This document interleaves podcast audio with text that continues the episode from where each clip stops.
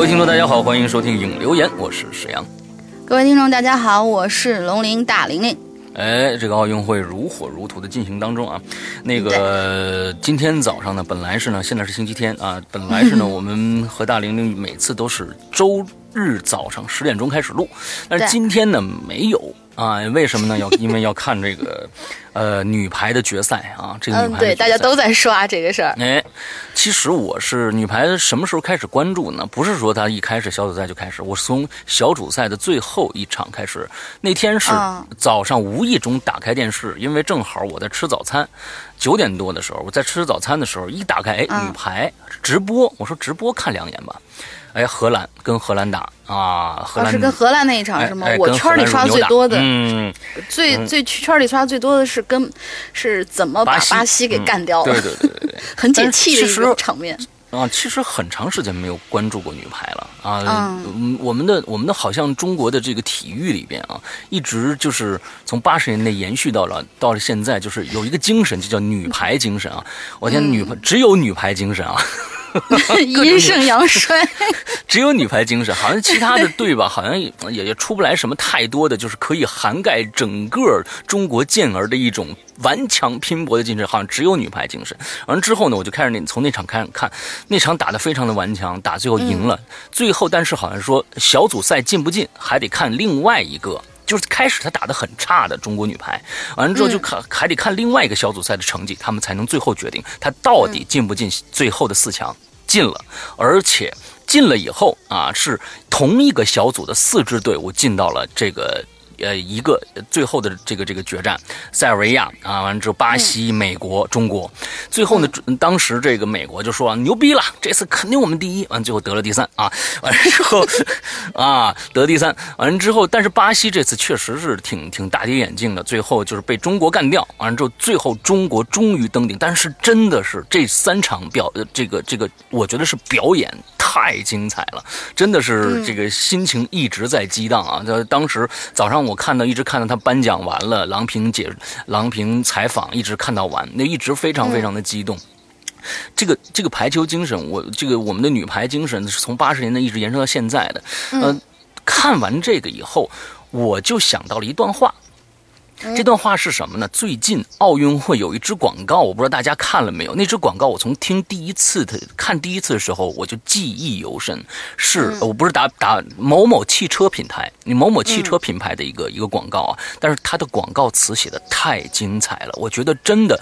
呃，现在我前几天在我们的这个这个《扬言怪谈》不是什么《扬言怪谈》，嗯，这个又做广告。嗯 节目太多了，在我们的这个，我就对节目现在太多了啊，在我们的会员专。专区里边，呃的这个失踪里边，我专门有一期是上上星期我聊过，就是说现在我们我们奥运会，其实我说我挺反感奥运会的，为什么？就是说感觉把所有的压力。把所有的，甚至是民族的荣辱，全部集中在这些运动员身上，好像就是说，这些人不是代表自己出去的，是代表国家出。其实不是，其实奥运会，它这个这个向向往是什么呢？我们现在已经国富民强了，不用再用这个这个体育的这种啊强盛来证明我们国家自己了。其实根本不用了。那过去是这样的一个观点，但是那个过去的观点一直贯彻到现在了。那其实奥运会就是一个证明世界大和平的一个。一个一个 game，一个一个大集会，你知道吧？对呀，就是大家所有人都是代表自己，我哎呦，我能参加跟世界上所有的这个爱好者、体育爱好什么举就就有劲儿的举重的什么之类的啊，就是这游泳谁游得快，这是其实是个人的一个第个人第一、国家第二的一个比赛。其实我认为是这个样子的，但是我们现在国家就是一直是的，但是今年我却发现了一个非常大的一个啊一个转变，因为。在所有的给这个运动员采访的时候啊，有很多 国外的运动员，哎，国外的运动员他就采访这个人说：“我是其实是一个大学的一个什么学生，我喜欢游泳，完了之后就来参加奥运会了。”有很多这样的采访，我觉得这是个很很正面的，而且还有这样的一一个某汽车品牌的这样的一个广告。我刚才呢，我搜了一下这个广告，完了之后呢，把它广告词儿抄下来了。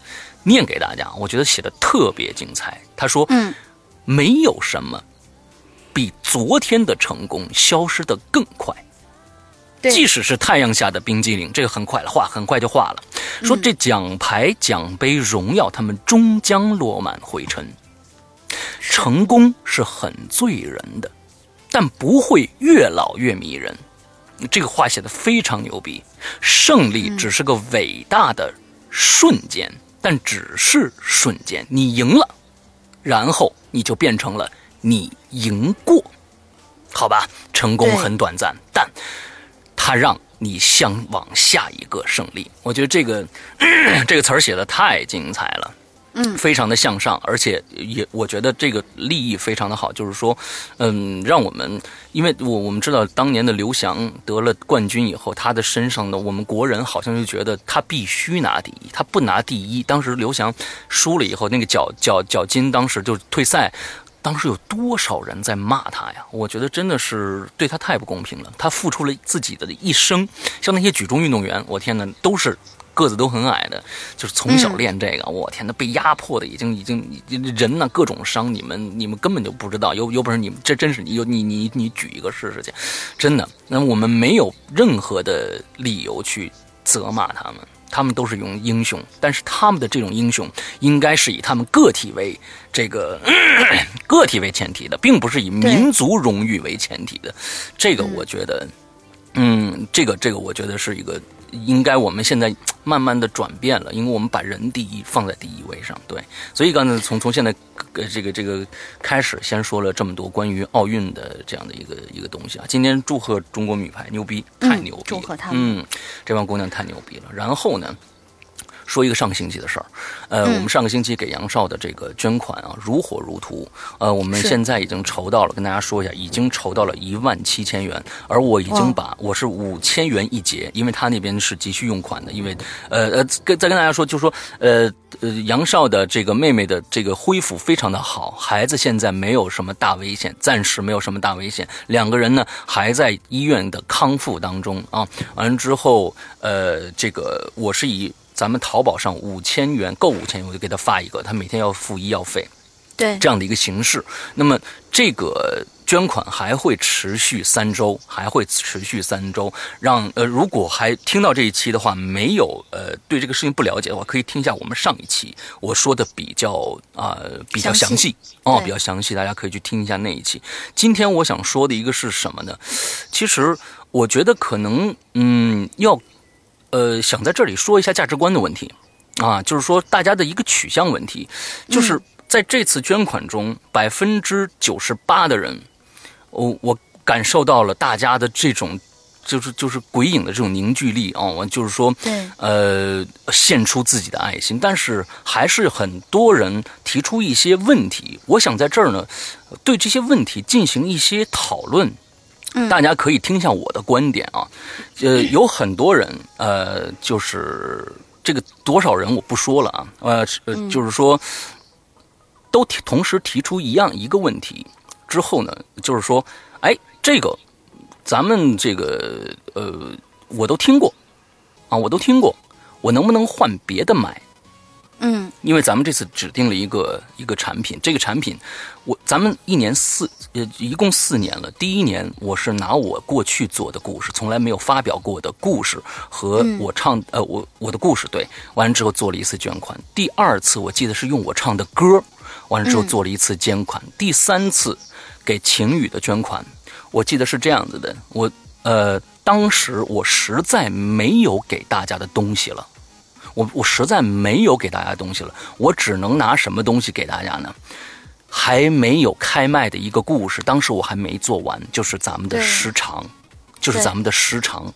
我说，你们给他捐款。我呢就把这个故事放出来，我现在做到了，一共我记得是十六集还是多少集？我我从现在开始，大家能得到一个一个链接，这个链接呢，大家就可以，我每天做完了我就往里扔，我就往里扔，大家这个这个文件夹一直保留，就能听到全集，用这样的一个形式。今年我是实在没有给大家的东西了，就是说，呃，因为大家有很多人说，那你拿现在你不是你做老千的吗？拿拿老千的东西来来来换呢？我想说的是啊，第一点啊，我们现在老千只在呃这个呃我们的这个这个这个 VIP VIP 我们的会员专区里面更新。假如说我拿出来，我对不起人家付给我一年一百九十八元一年的年费，我拿出来的话，我对不起这这几百人，我对不起他们。所以呢，我就拿出来一个，就是说很多人都很喜欢一个栏目，就是《鬼影在人间》。那我们《鬼影在人间》其实是不删档的，在确实是在我们的全网上都有这个故事，但是我这次拿出来是高清品质的，高清品质的。当然，这些这个呃高不高清的，对于很多人来说完全没有吸引力。但是我想说的是，呃，这这些提出问题的朋友，你们到底是想捐款还是想买故事？这是两完全两种完完全全不同的一个方向。我为什么每年都要拿出我的东西来去做捐款呢？是因为我觉得这里边一定会有呃希望听到故事，同时又想捐款的人。我想让这些人不是平白无故我给你钱，我什么都得不到。我是想让大家拿出钱来还能得到点东西。所以这东西。看上去不是太值钱，看上去不是太值钱，但是去年的这个，像去年的这个晴雨的这捐款，相当于，呃，这个叫什么？这个这个这个失失常，我其实是没挣钱的。我相当于就是说拿出一个新产品，大家全部去买，到后来肯定就没人没什么人买了嘛，对吧？我是，但是我觉得我必须有这么一个东西，因为这这这大这情侣那边治病，这等着钱用，我必须有这样的一个举动。而今年我拿出这样的一个东西来，我今年就是看到这些，呃，各种各样的这样留言啊，有一个人退款说，呃呃，有有有不是有一个人，有好几个人退款，我都退给他们了，我我不会去。跟他争辩任何的东西，因为他不是在在捐款，是在买东西。那么买东西，你既然对这个不满意，那行，我连我连我连跟你申辩的想法都没有，那退给你。上面写的理由就是这些我全都听过了，你给我几个我没听过的。那到底你是来捐款的，还是你不能？你你们这些人不能，我说句难听的，你不想不能又想做婊子又想立牌坊吧？我我，所以。我我现在感觉我是不是把某些人给惯坏了？他们觉得爱心捐助是应该有有等值的回报的，所以我在我在这儿今天想说的就是这个爱心，爱心是无价的，商品是有价的，所以请大家，嗯，你们你们嗯，真的想拿点什么东西，想听节目，那就去买节目呗，我不能说。最后，假如说我我我真的把所有，假如说我我是一个我是一个我也得活下来，对吧？之后我说，假如说我不会说这样的话，就说淘宝这一个月里边的所有收入全部捐给某某人。我这个，因为有一句话说特别好，先把你自己过好了，你才能照顾别人。是，我不能把我这一个月的工资全部拿出来，那不现实。我也得生活，这个这是非常现实的问题。我不能，那那到底说？这捐款是你捐的还是我捐的？这个是个非常有意思的一个道理，就是说，你最后啊，那你你要你要其他的节目没听过的故事，我给你啊，我给你了。完了之后，好，那这钱是你捐的还是我捐的？你到底是买故事还是捐款？那要是你要买故事，行，那这这钱算我捐的，那不是你捐的。所以我觉得。呃，在这跟大家讨论这个问题吧，我是不想让大家觉得捐款总是有偿的，有时候捐款真的是自己爱心的一个付出。呃，鬼影人间，呃，大家看到那么多人，呃，对鬼影人间的信任，我特别特别，这是我可能做鬼影人间最满足的地方。每次到捐款的时候，大家非常踊踊跃。嗯，去年的时候，晴雨居然捐到了五万元。我这个真的是，我当时呃看到最后那个数字的时候，我去发表的时候，我我是热泪盈眶的。我就感觉我太感谢大家对对鬼影的支持，这些人的对鬼影的信任了。那当当然，我我我我去年确实拿出来一个完完全全的全新的故事给到大家，这里边到底有多少？是来买节目的，有多少人是捐款？我这个没法去去去衡量。但是今年，真的也是一样的。我实在是我我自己的时间没有那么多，呃，因为这个事儿来的很突然，突然非常突然，就是一天的事儿，我就决定了要拿什么东西出来。呃，这是一个，嗯，就是就就，请大家理解一下吧，也请大家再来啊。这个来来来，献出你们的爱心，帮帮我们的鬼友杨少。具体怎么回事，请大家去听上一期的节目啊。最后，呃，我我会把整个谁捐过款这个里边的所有人的昵称全部拿出来，完了发给杨少。虽然这些昵称并不代表你能。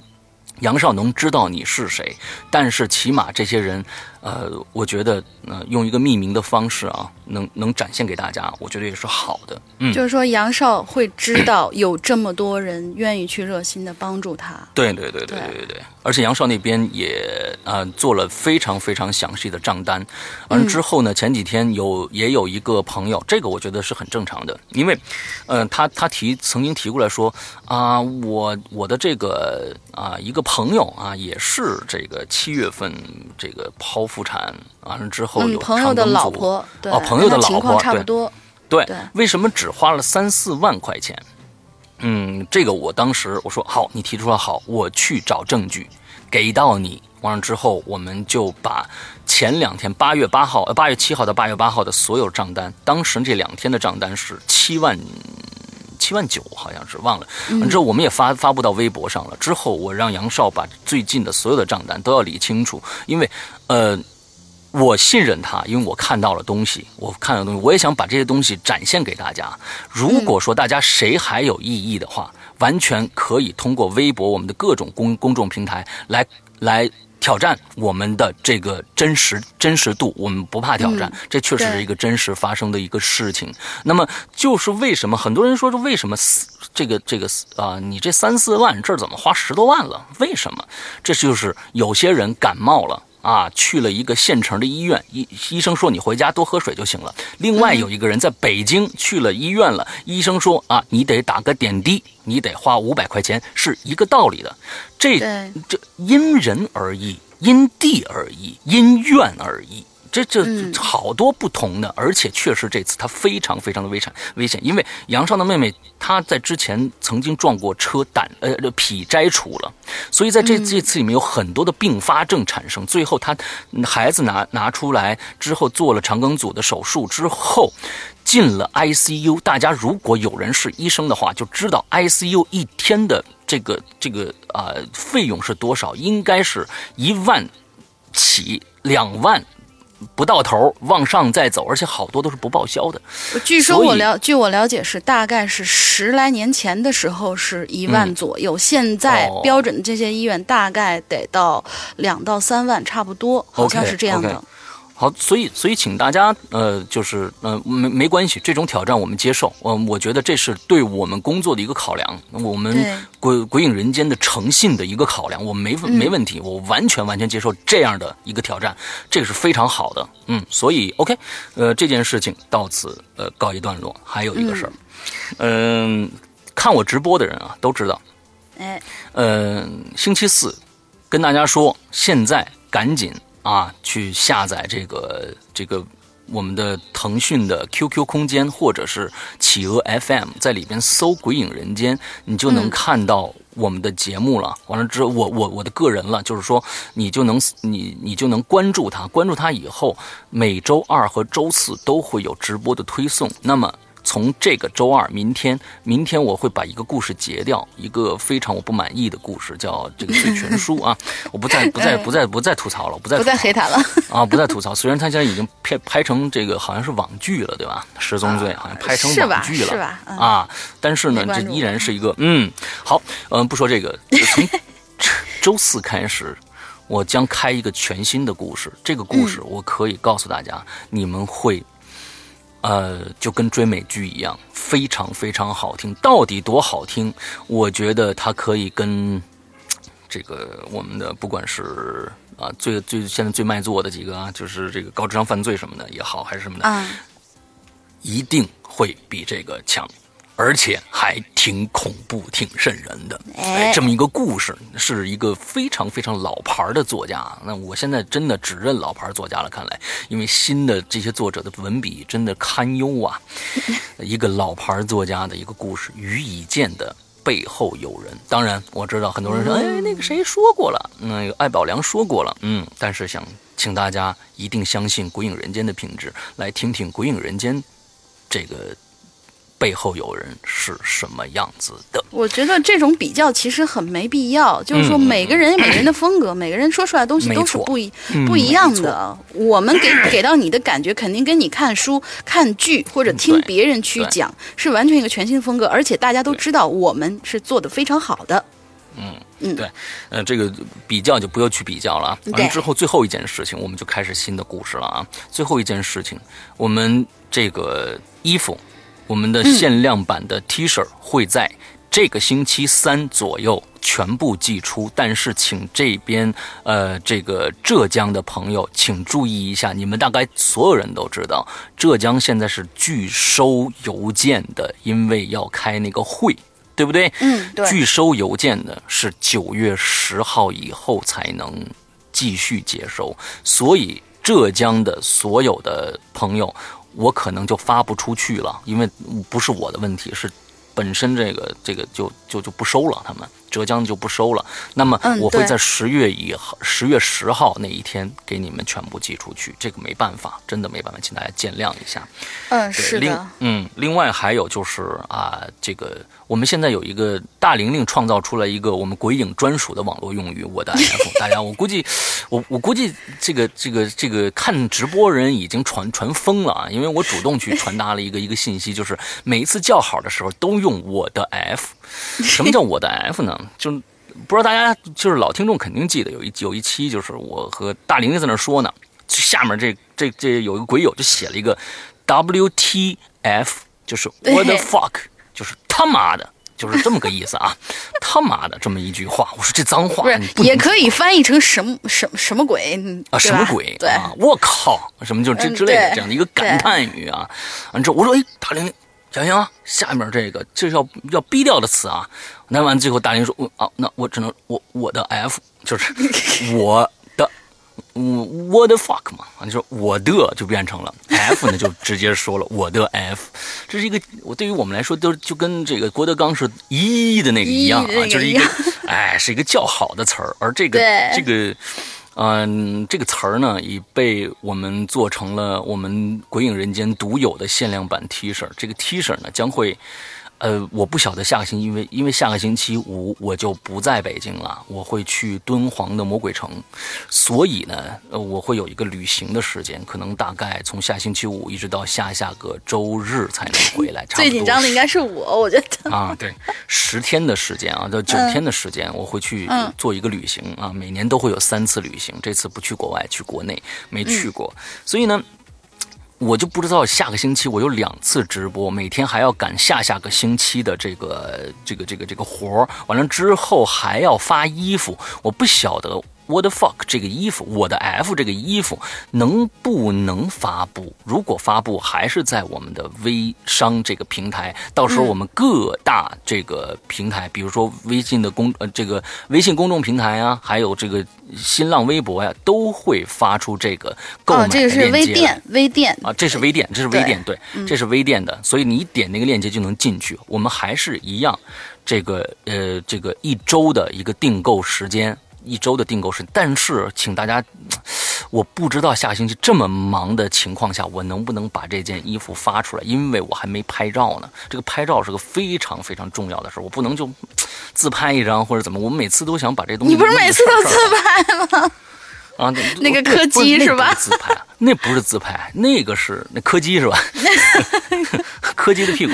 完之后，这次呢，我还是依然想把它拍的比较有意思一点，因为这个跟过去的玄天上帝我们那个三个符文不太一样。这次呢是比较搞笑的，比较比较潮的一个那种那种字儿啊。我我这最近会发一些微博，大家去去关注一下，看看这一款。你们你们觉得，因为这个这个词儿只有鬼友才知道，我的 F，但是。可以跟大家说，这我的 F，别人也能看懂，因为。我穿这件衣服出去，我的好朋友说：“哎，你这是 W T H 的意思吗？”呃，对，T F 的意思。我说：“对对对对对对。”哎，我能能看懂还行哎。我说：“那挺有意思。”哎，我说：“你你把前面两个字改成中文的，这这还挺有挺有创意的。”我说：“哎，这不是我改的，这是我们那儿我们那儿一个那个我的逆图改的啊，我的逆图改的啊，挺好。反正大家就是下星期就是关注一下吧啊。估计买过衣服的应该在周末的时候就能收到衣服了，大家关注一下你们的快递啊。嗯。OK，今天前面说的非常非常。非常的多啊！我们今天开始正式的我们自己的这个留言的节目啊，这个对啊说的太多了，嗯，好吧，大玲玲来介绍一下这一期的主题，嗯，好嘞，这一期的主题呢是。照片的故事啊，就是题目是一段被定格的岁月。听到这么文艺的这个文案，肯定是晴雨写的。我们来念念这段很那个什么的文案，也许有一些感人的故事啊。就是聊聊那些老照片的经历吧。曾经的时光，在闪光灯闪烁的那一刻，全部被定格。那时发生的故事，那时的一切，都被一张张照片所记录。这一期，我们就来说说老照片中的故事。翻开你的相册，给大家讲讲那些曾经的时光吧。（括号）灵异照片、恐怖诡异的也都可以说哦。嗯，每次只到晴雨一出来的话，我们就变成鸡汤节目了。嗯，鸡汤也挺好，很很温柔的小姑娘。哎，鸡汤也挺好。嗯，这个呃，你有什么值得记记录的照片吗？依照惯例，师傅先说。我先说呀，对，嗯，有啊，很多。其实，嗯，小对我是不是个很喜欢很喜欢拍照的人？不是不是，我不是个很喜欢拍照。我妈特别喜欢拍照，不是，我就说呀，嗯，因为我去石阳哥家里，石阳哥家里头有经常有那种很大的那种照片墙，然后自己打印自己往上贴，到哪里都喜欢拍风景的那一种。对对，那那我是特别喜欢拍风景，我不喜欢拍我自己。完了之后，那时候我这个我我老婆特别爱拍东西。完了之后就是，所以呢，就有时候就就就我自己的照片也蛮多的啊。其实她比我多，我我比较喜欢拍风景。那其实小时候我妈也特别爱喜欢喜欢拍照啊，那她特别喜欢拍照，所以我小时候照片特别多。其实感觉现在的照片，嗯，就长大了以后倒是没有看小时候的照片。妈妈妈妈就不惜的给拍了，因为长那个啥了是吗？那肯定长大就不是我妈拍的了，那肯定是。我自己拍的，但是我自己拍的就就就好像故事就没有那么多了。倒是对于以前的一些这个。呃，老照片。前几天我在我在朋友圈发出了一张一九八零年拍的，那时候我三岁。嗯，我来北京的时候拍的。当时我不在，我不是北京人嘛，我我是大同，山西大同的。从山西大同来到北京是为了给我看病，说以前也说过我有高血压。嗯，三岁两岁半的时候我就有高血压了啊，这个太恐怖了，什么医生啊？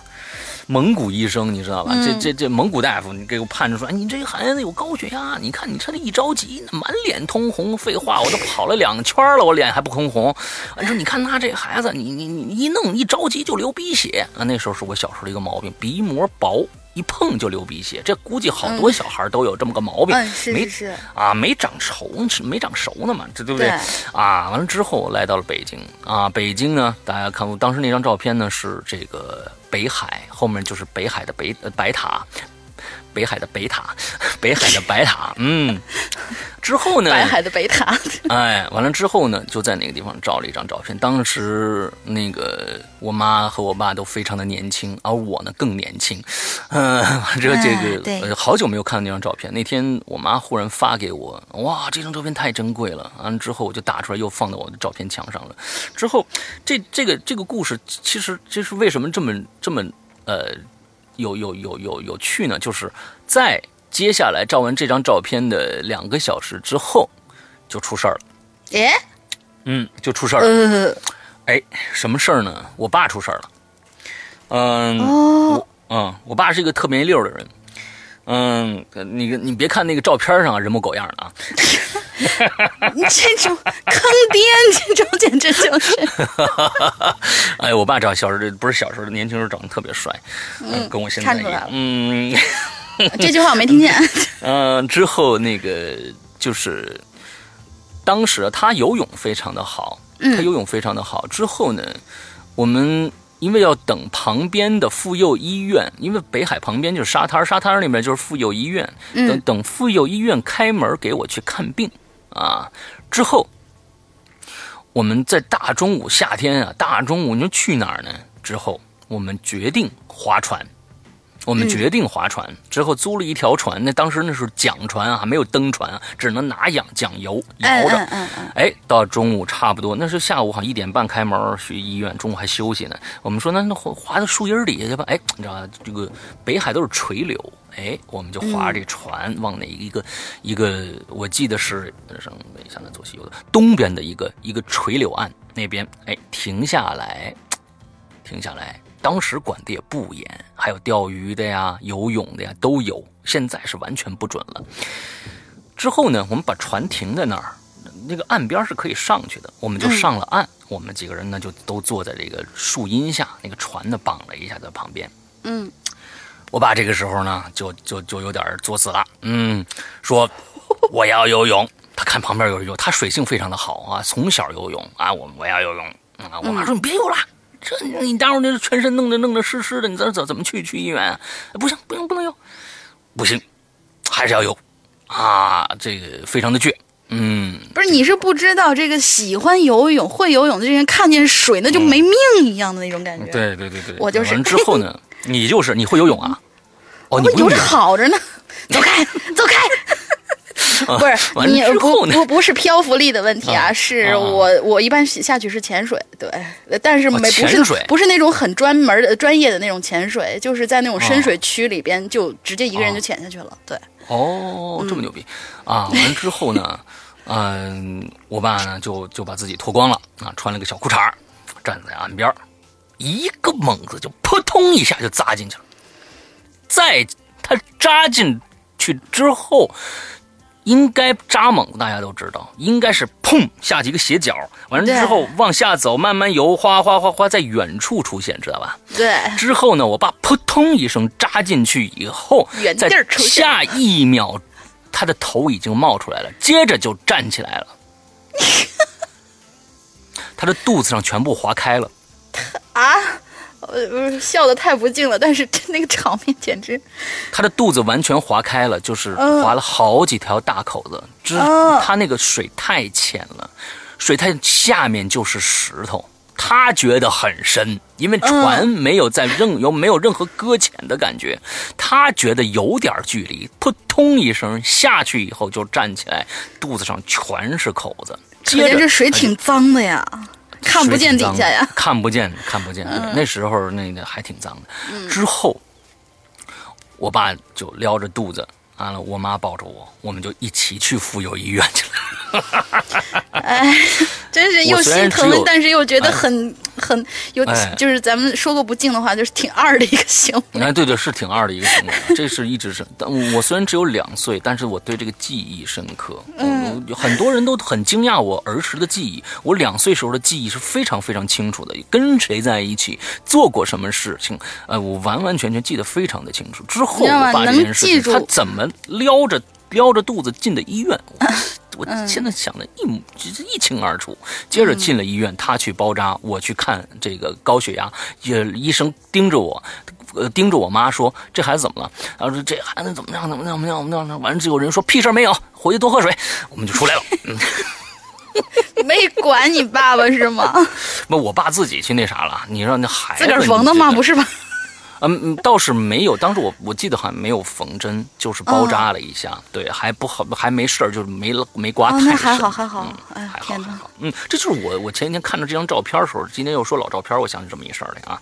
你呢？我呃，老照片的记忆嘛，没什么。但是就嗯，就星期五的时候啊，发生了一个跟照片有关系的一个事儿。这个事儿你是想在这儿说呀，还是把把我师傅呃，反正当时我师傅听完以后，我不知道他是真惊着了还是假惊着了。我是真惊着了，对，没有没有解释。对他作为一个某些方面的专家，一推断这不可能，绝对不可能惊着了。但具体什么事儿呢？我在玲珑里面说。啊，我就说嘛，你应该在你的这个会员专区里边。嗯，对对对，每次找料找的可辛苦了，这回终于有料了。这事儿真的，我不跟大家说，这事儿真的很恐怖。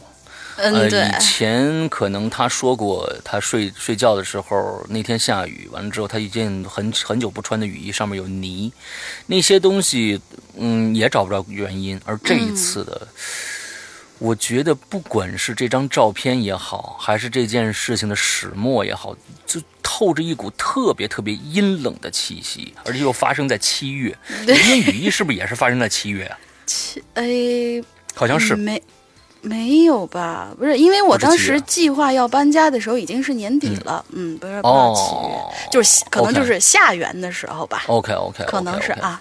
嗯，好吧，好吧，好吧。所以具体嗯情况，请大家嗯踊跃加入会员，到玲珑专区去听。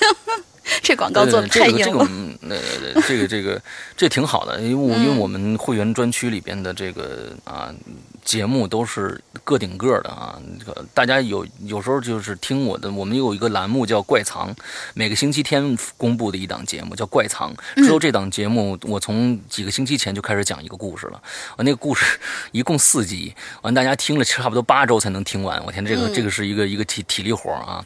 完了之后，反正很多很多呃有意思的东西，大家可以去尝试一下。嗯嗯一年一百九十八元之后呢，大家也。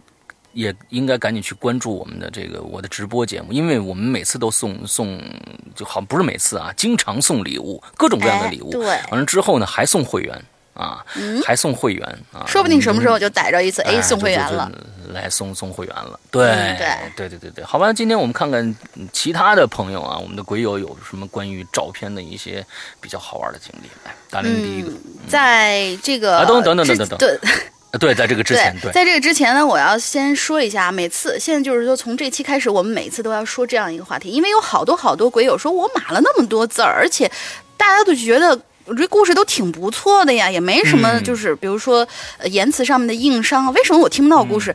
这个大家嗯不要着急，你的故事极有可能、极有可能被选入了怪藏。你不久之后就会在怪藏这个专区里面听到，因为我们怪藏里面是存精品的地方，所以嗯这一次、会员专区的怪藏啊，对对对，所以说这一次的这个被选入的这个稿子呢，同时也蛮长的一个稿子，嗯。是我们上一期上一次那个阿炳的故事的那位鬼友对，暗之说某学校的这个，黑幕，对，那那对暗之旅者他嗯的一个故事，他写了很长很长，将近一万字的一个故事，嗯我所以我嗯决定把它放到那个里边去。这个故事很有点伤感，但是很好的一个故事，对。嗯，所以这回入选的是《暗之旅者》。之后嗯呢，我们就开始这一期的这些可以在直播里面，不是直播里面，都 都被你带的那什么了，可以在正档节目里面说的这些故事啊。第一位是我们的 Roslyn RP。嗯，他说：“首先宣布一下，俺又复活啦！前段时间真是忙死了。废话不多说，直接来吧。老照片他第一句就是个废话，你看着啊。对对 他第一句就废话，你看。对，老照片，老照片。其实我见过最老的照片，就是一个在家里奶奶保存的一张照片，是奶奶小时候家里拍的。弹一弹呢，还能掉眉粉呢。但是呢，我们不讲这张照片。你看，又是一废话。对，讲另外一张照片哈。前段时间吧，我们回学校参加一个活动，遇见了之前给斧哥私下讲过的一个故事。大家应该听过我们《鬼影在人间》，都熟悉。这斧哥也是我们的网红之一啊，鬼影网红。嗯里头呢讲过一个意大利的哥们儿，他呢有一张照片，我晃过一眼，上头有六七个人，现在在世的听说呢还有三个。嗯，这些人是战死的吗？我就问他，他说有的是，但两个，其中两个不知道算不算是。我就问他，我说这些战死的战死，不是就不是，怎么还有不知道的呢？于是这个人点了根烟，在烟雾缭绕中沉默了很久很久，然后告诉我说：“其实啊，真正的战场主宰是魔鬼，而不是上帝。”哦，得了，我说到这儿呢，还是先来说一下这哥们儿的背景吧。这哥们儿是意大利人，三十五岁以上吧，大概。我和他准确的说不算同学，只能算是一个大学，但在不同的学院。以前干过几年雇佣兵，现在信上帝了，在意大利某个地区做神职人员。来大学进修是为了晋升神父。嗯哇，他们他们晋升神父也需要进修吗？我这孤陋寡闻啊，我我这这这个真他们也不太知道。也得评职称的啊。哦，就跟咱们那大学里评教授一样啊，对，嗯，其他的呢，他说我就不太清楚了，我就是觉得跟他挺能聊得来的，不过有的时候也得重复好几次对话才能明白他说的意思。没听过浓重口音的意大利人说英语的人，哎，这这这事儿是不能理解的啊。好，接着开始我们的话题，我就问呢，他那说的那两个就不知道怎么回事，那那那什么情况啊？他就说啊，有一个他不知道具体情况，他只知道其中的一个。他们那时候是在某国某地做雇佣兵的，是帮助雇主送一批货物的，具体是什么，这个不知道，就有点像我们现在的镖局那种感觉。可能是之前谈好条件之一吧，我我觉得啊，当时在护送途中就遇上了伏击，但整个过程非常的诡异。当然，诡异这个词儿是我的表述，他的意思应该是当时他们不能理解或者不懂，还是不明白。他说了，当时交火的时候非常突然，因为是伏击嘛。但警告的味道更重一些，因为没有直接打人，呃，应该应该是打的周围的，就是就是脚底下呀或者什么之类的。嗯，这我的脑子里当时听完以后就闪过的画面，就是一排美国大片里的装甲车在路上飞驰，突然一排子弹打到前面地面上，然后就是刹车那种声音。我就问，这这他他们警告什么呀？这对方到底要干嘛呢？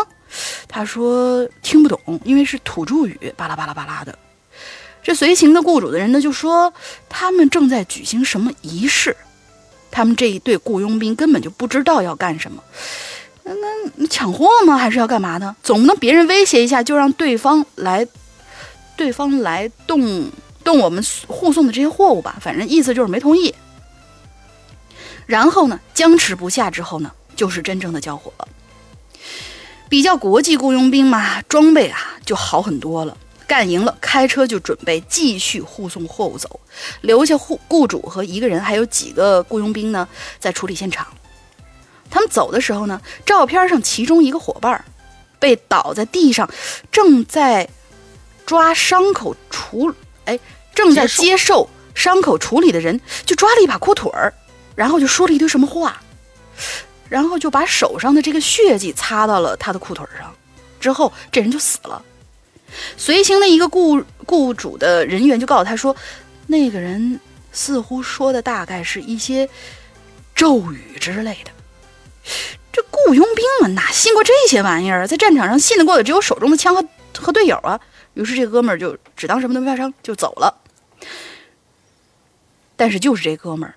在之后的一次任务中，因为大腿外侧被树枝刮伤，伤口感染，一直无法愈合，死在了去德国治疗的途中。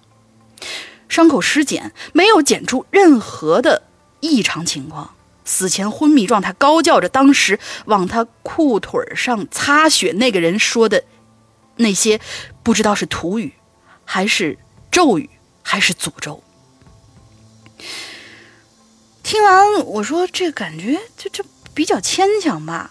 但这意大利哥们告诉我了，有一个他不知道具体情况的人死的时候，是因为自己闭气把自个儿憋死。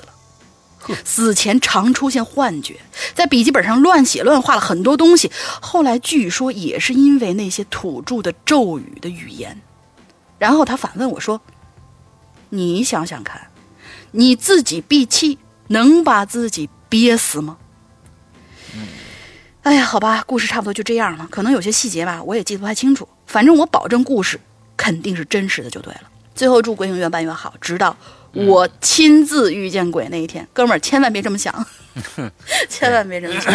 嗯，那那这太太倒霉了啊！你千万不要遇到这个事儿。嗯，对对对。哎，好，我们下一个啊，叫 MC 骑士军啊，最近这个这哥们儿活跃，特别活跃。对。哎，石阳龙鳞好，这次的主题是老照片那我呢就来说说七年前在我们高中发生的事儿吧。（括号）以后呢，我都会把各个角色的名字标注出来，不会再用 A、B、C、D 来命名了。嗯，好，好习惯。好，二零零九年的六月中旬那天呢，我在食堂吃完午饭，一如既往的。来到学校那不大的图书馆里，准备找点书来消磨时间。来到我自己经常坐的位置前面呢，和我一起来的还有杨，嗯，和我去打猎那哥们儿啊，就是打打刺猬那哥们儿，嗯嗯，对，是那个吧？对吧？嗯，应该是他。哎，他和玲打了个招呼，便坐在了对面。而玲呢，一如既往的坐在我旁边的位置上，似乎是在等我。我坐下来，便感觉自己的凳子上好像垫了什么。我又站起来了，扫了一眼凳子，是一个旧笔记本，有些老旧，但是呢，九十年代，但是像是像是九十年代的产物啊。我拿起来翻了翻，上面是密密麻麻写着一些欧洲的语言，那是意大利语。而这本子呢，也是我意大移民来意大利的原因之一。呵，你们怎么都去意大利了？因为那地方好啊，我也很想去呀。嗯，对，那那个那个那个艺术之都啊，国家的语言是往下走的啊，是吗？往下走的，好吧。卡萨多的，是不够的，什么这这 那种，这是往下走的那个这个语言啊，那那好，哎，这本书是他去意大利的原因之一啊。来来，咱们看看是怎么回事。我翻了翻就厌倦了，转头问玲关于笔记本的事儿，他却摇摇头说，也是刚刚才发现里边有个笔记本的。无奈呢，我把本子放回桌上，刚打开书，眼睛又瞟了一眼那古老的本子，我发现，在本子中间呢，夹杂着一张露出一角的照片哎，照片来了啊，微微泛黄。我放下书，把那张照片抽出来，上面是一对白人夫妻，男人呢。高大威猛，留着一撮胡子；女人的身材矮小，长相年轻，让我觉得有点脸熟。可是这照片的右下角用血一般的红字写着“一九八九年十一月七号”。嗯，哎，七月十一号，说错了。七月十一号，正当我仔细端详照片的时候呢，有人在背后拍了拍我，我一惊，起了一身鸡皮疙瘩，缓缓回过头来，是西，也就是妹子 A 啊。连续听我们节目的一定知道妹子 A 是谁。对对对对，嗯，是西，他歪着头，看啥东西呢？这么入迷，让我看看呗。我来不及解释了，可他却一把夺走我手中的照片。耶，这照片怎么在你这儿啊？他的语气里带着一点惊讶。啊，怎么你的呀？我反问了一句。他摇了摇头。那倒不是我的，这是我们班外教的，就那个五十来岁的意大利人，这是他的。嗯，刚刚还跟我说他照片丢了呢。这张照片他可珍贵了。你听到这儿，我才想起来了，照片里的女人是西的班级里的外教。啊，这个上个月来的，为人和蔼，对隔壁隔壁班的我呢也是非常的照顾，经常会烤一些小饼干到的学带到学校来，我就点了点头。啊，这照片是有点老啊，可是看上去也没什么值得珍惜的地方啊。西呢就顺势坐在羊的旁边，也就也就是面对着我啊，对我们三个人说起了这张照片背后的那个故事。上世纪九十年代，里卡多和西的外教啊，里卡多是那男的，西的外教米拉结婚了，两人在罗马过着充实的小生活。而那张照片呢，便是他们结婚的时候拍的。里卡多呢是一个铁匠啊，结婚以后呢，随着米拉呢在市场卖农作物度日度日。时间一久啊，这里卡多呢便干不下去了。他无法忍受这种生活，他认为作为男人应该做一些更好、更卖力的活于是呢，告别了米拉，只身离开了他的故乡意大利，拿着自己不多的积蓄，坐船来到了传说中的东方国家——中国。在电话里，里拉，嗯，这个里卡多告诉米拉，自己过得非常的好，找到了一份儿。在煤矿里的工作，说和中国的朋友们过得也非常的开心。米拉听到这个消息呢，便放心了许多。一九九五年的时候，也就是里卡多离开的五年后，米拉不知从什么时候开始，没有再收到里卡多的电话了。她认为她的丈夫正在遥远的东方，为了自己的家庭，正在辛勤的工作。想到这里，她也没多想。第七年。米拉接到了一个不知道从哪儿打来的电话。接起电话，米拉得知自己的丈夫这两年的消息，他死了。打电话来的是里卡多的一位在矿上的好友，也是一位欧洲漂洋来的德国人。他用不流利的意大利语说：“里卡多这五年在矿井的遭遇，因为语言不通。”里卡多在矿井被处处的排挤，甚至被派去勘测危险的矿井，不从便是一顿毒打。不到半年，这个一米九的大高个就瘦了不少。而在第五年的时候，他又一次去被派去危险的矿井，而这次他却没有出来。这些年的电话都是里卡多为了面子瞎编出来的。得知了这个消息，米拉随即倒在了哭倒在了家里。并无无始，呃，对并开始无比的痛恨中国，恨这个不尊重底层劳动者的国家。不过，十二年后的那天，他为什么又来到了中国呢？这便无从考究。不会是恐怖分子吧？嗯。不是，嗯，sorry 啊，那这个这这不应该是。听完这个故事，林和杨倒是没有特别大的反应，毕竟那个年代这种事情也不少有。过了一会儿，西站起来了，他说：“啊，我现在回宿舍了，你们过会儿把这本子和照片还给还给米拉，知道吗？”我点了点头，应了一声。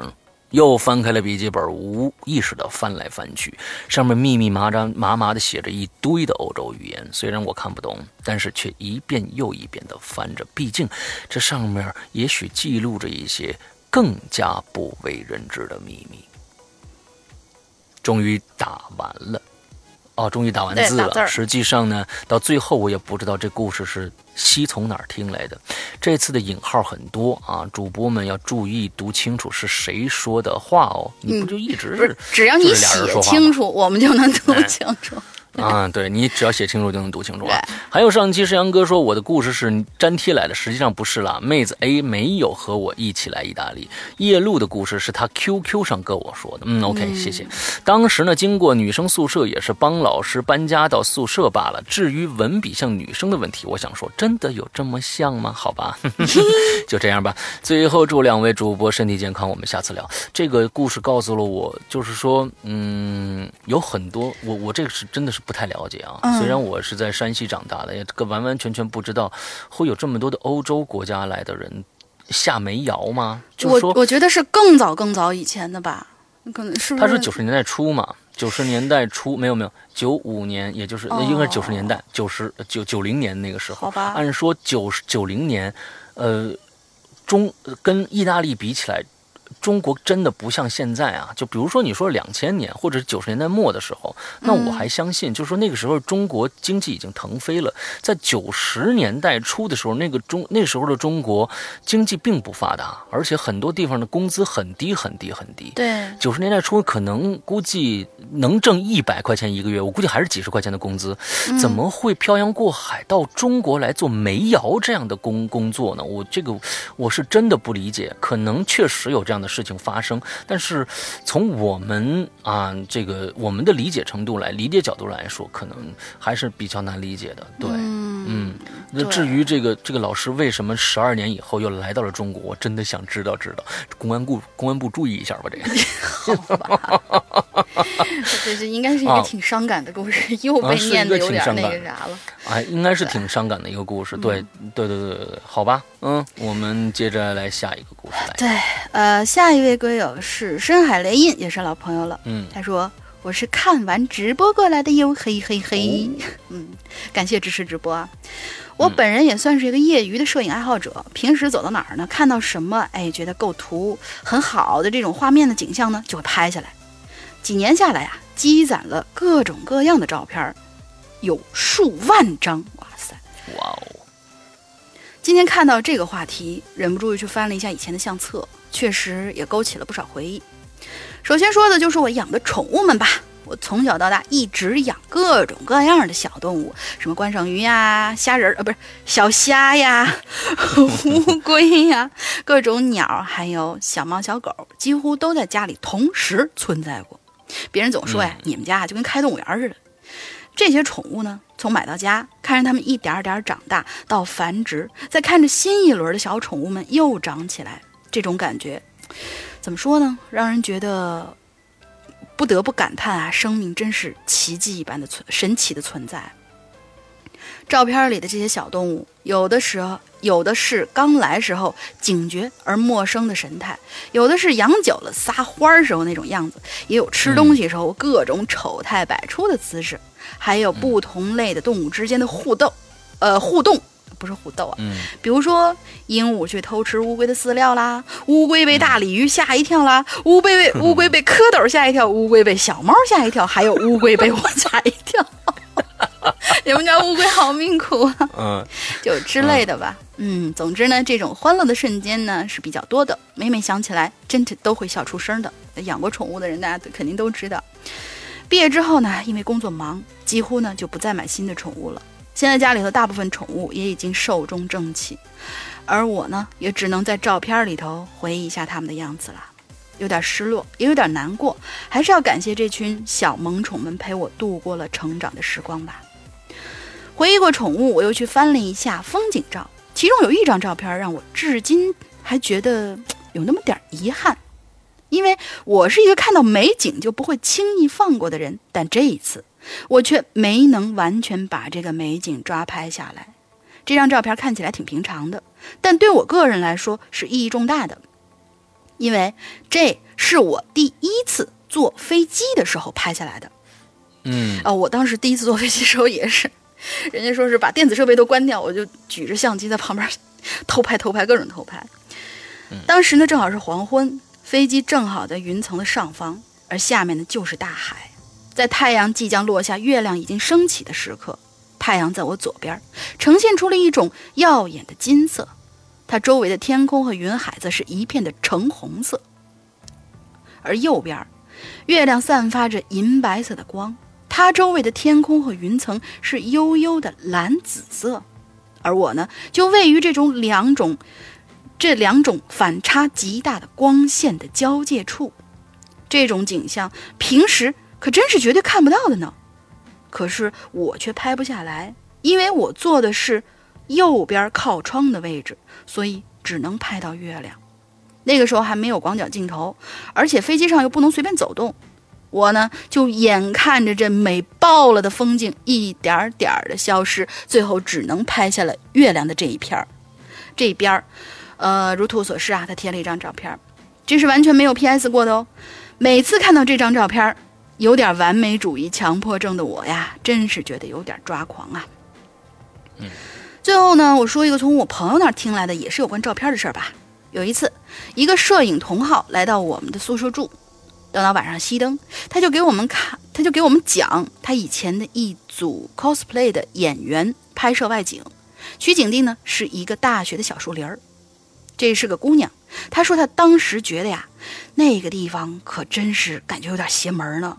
在拍摄的时候，这器材总是会莫名其妙的出问题，拍出来的照片发暗，甚至有一些照片图像里的一角都是黑的，就像是。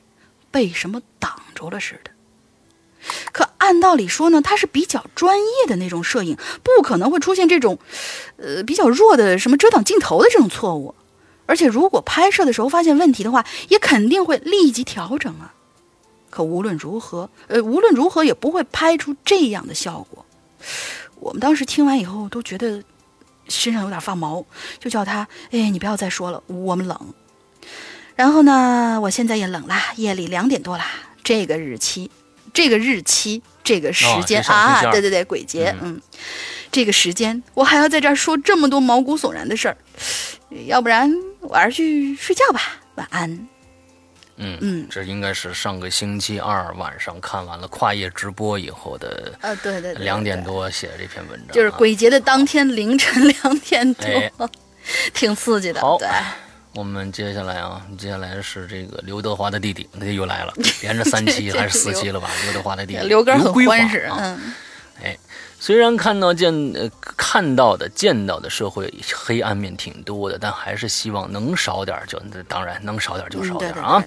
现实虽然很残酷，这世界上呢不好人和事儿也不少，但请相信好人好事也是有的。嗯，没错，不要沉寂在社会的黑暗面，而仇视这个世界哟。嗯，你看那个那个。呃，十二年后的那个意大利籍的姑娘就是这样的一个人，不仇视，就是她不是仇视，她是她是向往美好的，嗯嗯，对对，哎，现实社会世界，我只能帮你们到这里了。你你刘德刘德华的妹妹，不是 刘德华弟弟，想想帮助这个世界啊，他挺好的，想法不错。杨哥大龄，你们这次的题目好尴尬，为什么呢？这让我如何编才？你每次的故事都是编出来的吗？你这名字是不是也是编出来的呀？肯定。没图就感觉不真实的样子啊，脑脑子疼。灵啊，你你唱吧里的两首歌真真的好溜了。为什么放开这个呢？啊，一首放开你的头脑和一首李伯伯要当红军，你这都唱的什么歌啊？啊，李伯伯要当红军啊，无无敌无敌了。这两首和那些古风的形成了极大的反差，笑得我不行不行的。但是唱的真的蛮好听的，么么哒。谢谢谢谢谢谢。说到照片啊，嗯，不知道大家有没有看过一个片儿啊，名字叫《咒乐园》，听过听说过这片儿，里面讲的就是关于照片的事儿。嗯，这事儿呢，我这事儿呢，就是跟这个《咒乐园》里面故事比较像。记得那是看完后编的，对，嗯，他开始编了啊，对，开始编了。记得那是初中。组织去欢乐谷玩，欢乐谷大家玩都是什么呢？啊，像是什么跳楼机呀、过山车呀、激流勇进什么的啊。我呢对这些也感兴趣，但是呢，我第一个找的却是异度空间鬼屋。听说这个鬼屋啊老刺激了，所以呢，当老师还没说解散的时候，我就叫上人一起去这个异度空间找刺激去了。当时啊，人还不是很多。就几十个人排队，排了十分十几分钟，我们就进去了啊！我们一共五个人，三男两女。你们的目的不纯，在进去之前呢，工作人员把我们叫到一个小屋子里，跟我们讲不要拍照，不要乱摸道具，不要打扰鬼魂什么的啊！这后面是我家的，我们很听话，就答应下来了。我们几个进到了屋子里头，站位呢是俩男在前。中哎，两个男的在前，中间女的我断后。哦，明白了，胆儿挺大。对，嗯，你是一定是目的不纯。嗯，对。嗯，前面到中间这一段路程呢，我觉得也就那样啊。像什么被锯成两半尸体啊，我跟你说，这种的就是特别不专业的鬼屋，没劲。这这这特别不专业的鬼屋，像什么被锯成两半的尸体啊，时不时冒出烟气，什么怪叫声啊，这些都是老套了，没什么吓人的。但是中间的两个女生叫，却是一路尖叫不停啊！你在后面听爽了吧？在走到四分之三的四分之四分之三，走到四分之这，哎呀嘿，这走到我这也能这能能进咱们那个啥？能能能能能能能这这能进去啊？这能进去，我我得我得我打个点，哎。这个能进，嗯，我估计他是走到了一个地方，这这座山叫四分之三的时候，这感觉就有点不对了。工作人员呢，大概是把这空调开低了，还是怎么着的？这温度一下子降了好多。俩女生呢，本来穿的就不多，哎，穿的有多多呢？开始一直打哆嗦。我这心里想，这帮鸟人没事吧？空调开这么低，有病啊！啊，就想着，我自己呢就赶紧脱了外套，给他们的其中的一个，这一定是你目的不纯的那一个。嗯，然后呢又叫大黄啊，前面还有个大黄啊，这是个一个一个一个动物的名字是吧？听过前几期的人应该知道大黄的故事，对。哎。然后又叫大黄也把衣服脱了，然后给另外一个，我们俩光着脊梁的往前走，啊，没有没有，没事，我也这个这个这个节目越来越做搞笑了，好吧，我们要不要严肃起来？对，严肃。就在那女生接过大黄衣服的瞬间，我们的耳边传来了细嗖嗖细嗖的声音，接着呢。我们就看到密密麻麻的像蟑螂一样的东西从前面的拐弯角那个地方向我们爬过来。哎，这个题确实有点有点恐怖的。我当时整个脑子都懵了，因为我是。我这个人啊，唯独就是怕虫子，像什么蟑螂啊、蚂蚁呀、蜘蛛啊什么的，我一看就头皮发麻，跳来跳去的。有密孔，我也人肯定啊，对我也很奇怪，像我这种碰见藏獒都能跟他吼上两句的人，会怕虫子，可是，一见虫子就浑身难受，不管是一只还是一群。啊，很多人都这样。我们，哎，就在这个时候，我们。我们这儿另外一个男生拿出了利拍德，咔嚓就是一下，本来黑咕隆咚的周围被这利拍德的闪光一照，刹那间，在那虫子的中间突然出现了一个人男，应该是男人吧？为什么叫人男呢？应该是男人的这个，因为他不确定这是不是人，对，一个看起来像人的男的。可能吧，是这样。对，人男啊，这男的脑袋是背对着我们的，但是身体却是正对着我们。这男的我没看见，是他们告诉我的。嗨，他你没看着啊？嗨，说来也奇怪，这些虫子和那男的在闪光灯结束以后就全都不见了。嗯。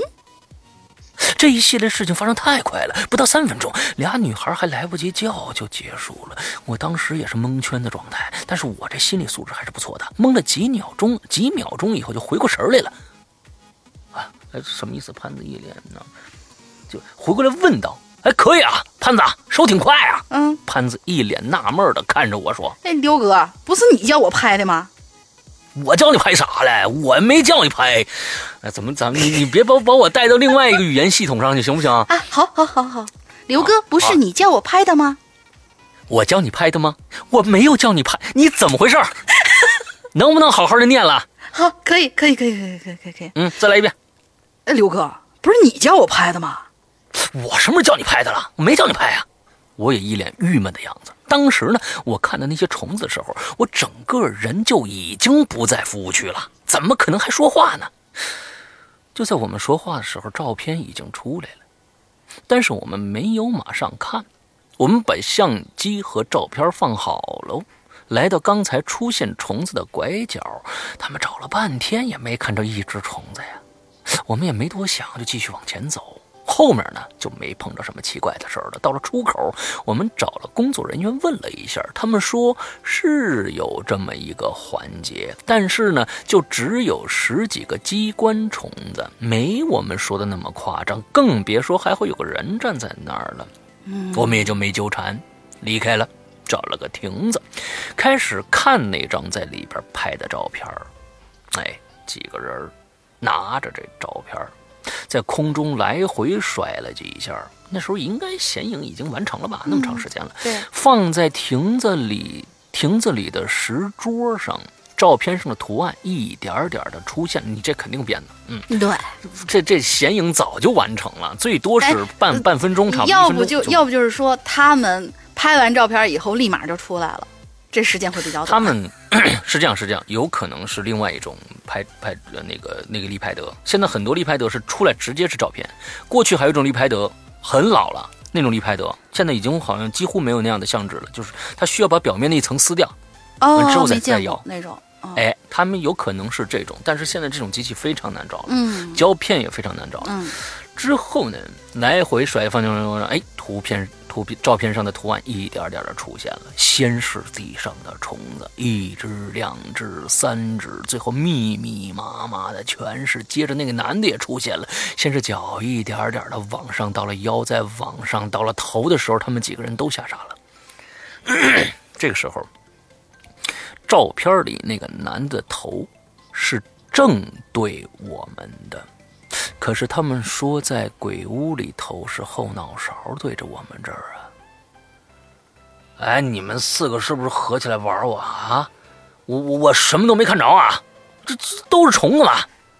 隔着照片的我，没那么怕了。我就我就非常愤怒的说道：“呃，刘哥，你真的啥都没看到啊？”大黄问我。是啊，我真的没看到啊。为啥我就成大黄了？认真的，真是的，真我认真啊啊！什么意思？为啥我就成了大黄了呢？哎，那你成大黄了。对对对，我认真的点了点头。他们四个互相看了看，不知道说什么了。然后大黄拿起照片走了过来，对我说：“六哥，呃，这个经过我们大家讨论呢，这照片归你了，因为只有你才能镇得住他呀。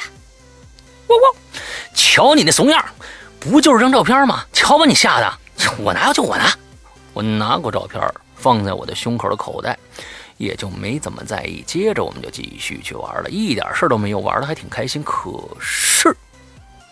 我最喜欢这种反转了，不管你是编的还是怎么着啊！对对对，哎，那刘德华这个名字我都觉得是编的。哎呀，人生如戏，戏如人生嘛，没事 编就编。哎，对对对，我喜欢这种反转。可是后面三个星期的事儿，我不知道是巧合还是什么，在回来的第一个星期，我从家里出来被电动车给碾过去了 啊！耶，给碾过去了！你有多大，你才能给碾过去？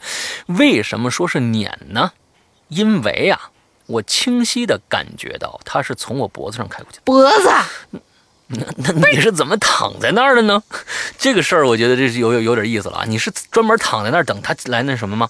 因为好吧，这一般这年怎么着，就说可能有人把你绊了一跤，完了之后你躺在那儿。咱们先念完啊。嗯，好吧，好吧，好吧。那个开车的人也没停下来看看我怎么样，就这么走了。大家会问，这是问这么是怎么是从？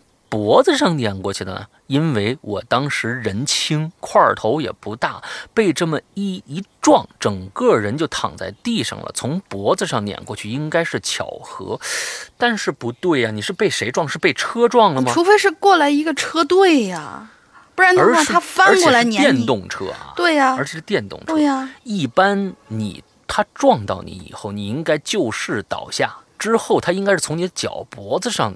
这个，因为你的重心从就就就是在脚上，完了之后你躺下来之后，那个人从你的脚脖子上或者是腿上压过去是比较合理的，但是从你脖子压过去这事儿实在是，再接着念啊。嗯。可是呢，我被这么撞了，却一点事儿都没有，连皮儿都没擦破一点儿，就是脖子上有个车子的轮胎印儿。嗯，你编的太牛逼了啊！这个这个，嗯。第二个星期呢，我正在过这个马路的红绿灯，刚要过的时候，一辆自行车跟发疯了似的开过来，我反应快躲开了，但是那骑车呢，骑自行车的就没怎么好，呃，整个人连车一起翻在了地上。我走过去把他扶起来，开玩笑说：“嘿 嘿，兄弟，你赶上胎投胎去啊？你开这么快干嘛呀？”这人一脸不爽地说：“这我哪知道？我这自行车刹车突然就失灵了，他妈奇了怪了，真是。”哎，兄弟，以后骑车当心点啊！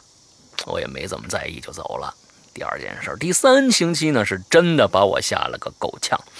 我从小轿车上下来，刚一下车，突然七八辆车就突然开过来了，有电动车，有自行车，最离谱的居然这次还有摩托车。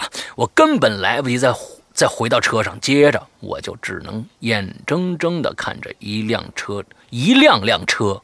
撞上我，我天！然后，然后再连累别的车，一个个的翻车。可是我这次还是一点事儿都没有，淤青啊、擦伤啊，一点都没有。你这是派来惩罚他们的吗？你是上帝派来惩罚他们的吗？啊！就在我要爬起来的时候，我胸口的口袋开了，我胸口的口袋是。有纽扣扣着的，不知道这个，不知道这么打开的，呃，不知道怎么打开的。那张照片从里面掉了出来，我准备去捡的时候，突然来一阵风，就把它吹跑了。在照片飞起来的时候，我看见，看见那些虫子摆出了一个死字，不知道是不是角度的问题，当时看见的就是死字。故事完了，我写的故事都是有真有假的，大家可以自己去猜猜看，到底哪是真的哪？我哪有这这这这这这精神头还猜你是真是哪是真是假？我只知道你三个星期没洗衣服啊！这个可以有，这个可以。三个星期，哎，我只认三三个星期没换过衣服啊！不错，太脏了，太脏了，太脏了。嗯嗯。我写的故事呢，都是有人讲，这这猜猜什么这啊？我我灵的歌声呢，还是很好听的。各位鬼友可以去听唱吧听听哟。最后祝杨哥和我灵身体健康，长命百岁。这好像我这好像还是要编变妖精的节奏啊啊啊！好吧，可欢乐了。我每次读刘哥的故事。哎呀，这个嗯。行吧，行吧，行吧，行吧，嗯，你这这衣服还是要洗的，衣服还是要换的啊。对对对，你这这没没去鬼屋之前还不定穿了多长时间呢啊！对，好，来，好嘞，下一接接着下一，嗯，下一位是我们许久未见的老朋友，穿红旗袍的女人，一听名字就很有故事的那种啊。嗯嗯，龙玲姐、石阳哥，好久不见撒！前的阵子因为一些糟心事儿啊，没时间关注鬼影，最近一看，顿时就感觉错过了好几个亿呀！嘤嘤嘤哭啊！好了，闲话不扯，直接聊正题。记得在我八九岁的时候吧，邻居的徐阿姨买来的照相机，特地约了我妈妈带着我们几个小孩去公园好好的游玩了一天，顺带呢也拍了不少照片。当然了，拍的时候那各种是欢乐呢，就不提了。拍照的过程也是非常顺利的。然而，就当照片洗出来之后，我和我哥在翻看那些照片的时候，却发现有一张照片有点异常。那是一张我跟我哥站在花坛跟前的合影儿，但是在花坛的边上，却探出来一个套着袖套的瘦长的头。嗯，是头套着袖套，还是套着一个袖套上面有个头？对，我我我也我我也不太明白，这这这这这也挺脏的。嗯，好吧。P.S. 这袖套啊，是那种工厂工人为了防止弄脏袖子，套在外面那种带碎花的袖套啊，就是给嗯呃，现在有很多人不知道这个东西的科普一下。对，那个人呢，他的头是属于异常的瘦，而且还非常的长，就感觉马脸。整个卷福是吗？整个头被竖着拉长了的感觉，没脖子，整个头套在了袖套里头，连头发也套在里头，只露出脸看着我跟我哥。等等一下，等一下，啊这个我没没看懂啊。就说他的头很长，嗯之后呢，整个头都套在了袖套里，连头发也套在了里边。但是后面这句话我不懂了，只露出脸，脸难道不属于头吗？他的脸长在胸口上吗？因为他说头套，他头已经完全套在袖套上，到底是个什么意思？就是说他是额头以上算头、整个的应该是脑门以上的部分，就跟帽子一样，套在里头那我就的理解那那种。我觉得应该是这样，头发也套在里头。嗯嗯只露出脸看着我跟我哥。